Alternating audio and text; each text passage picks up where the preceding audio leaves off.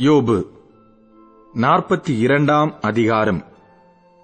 அப்பொழுது யோபு கர்த்தருக்கு பிரதியுத்தரமாக தேவரீர் சகலத்தையும் செய்ய வல்லவர். நீர் செய்ய நினைத்தது தடைபடாது என்பதை அறிந்திருக்கிறேன். அறிவில்லாமல் ஆலோசனையை மறைக்கிற இவன் யார்? ஆகையால் நான் எனக்கு தெரியாததையும் என் புத்திக்கு எட்டாததையும் நான் அறியாததையும் அலப்பினேன் என்கிறேன். நீர் எனக்கு செவிகொடும். அப்பொழுது நான் பேசுவேன். நான் உம்மை கேள்வி கேட்பேன். நீர் எனக்கு உத்தரவு சொல்லும். என் காதினால் உம்மை குறித்து கேள்விப்பட்டேன். இப்பொழுதோ என் கண் உம்மை காண்கிறது. ஆகையால் நான் என்னை அருவருத்து தூளிலும் சாம்பலிலும் இருந்து மனஸ்தாபப்படுகிறேன் என்றான்.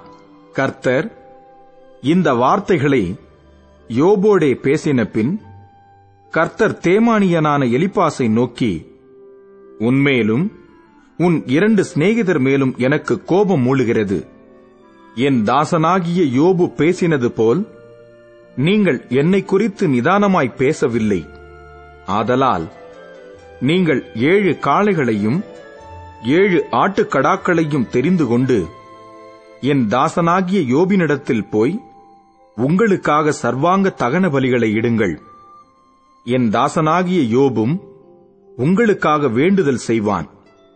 நான் அவன் முகத்தை பார்த்து உங்களை உங்கள் புத்தியீனத்துக்கு தக்கதாக நடத்தாதிருப்பேன். என் தாசனாகிய யோபு பேசினது போல் நீங்கள் என்னை குறித்து நிதானமாய் பேசவில்லை என்றார். அப்பொழுது தேமானியனான எலிப்பாசும் சூகியனான பில்தாதும் நாகமாத்தியனான சோப்பாரும் போய் கர்த்தர் தங்களுக்கு சொன்னபடியே செய்தார்கள். அப்பொழுது கர்த்தர் யோபின் முகத்தை பார்த்தார்.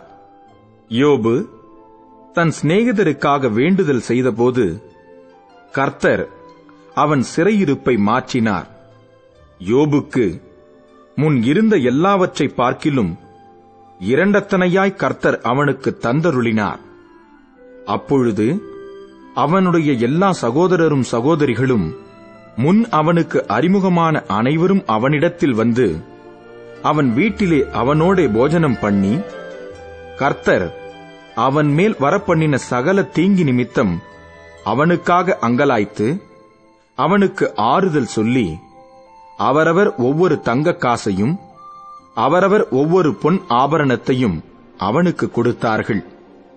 கர்த்தர் யோபின் முன்னிலைமையை பார்க்கிலும் அவன் பின்னிலைமையை ஆசிர்வதித்தார். பதினாலாயிரம் ஆடுகளும் ஆறாயிரம் ஒட்டகங்களும் ஆயிரம் ஏர்களும் ஆயிரம் கழுதைகளும் அவனுக்கு உண்டாயின.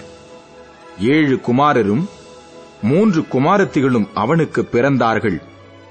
மூத்த மகளுக்கு எமிமாள் என்றும் இரண்டாம் மகளுக்கு கெட்சியால் என்றும் மூன்றாம் மகளுக்கு கேரேனாப்புக் என்றும் பெயரிட்டான் தேசத்தில் எங்கும் யோபின் குமாரத்திகளைப் போல் சௌந்தரியமான பெண்கள் காணப்படவில்லை.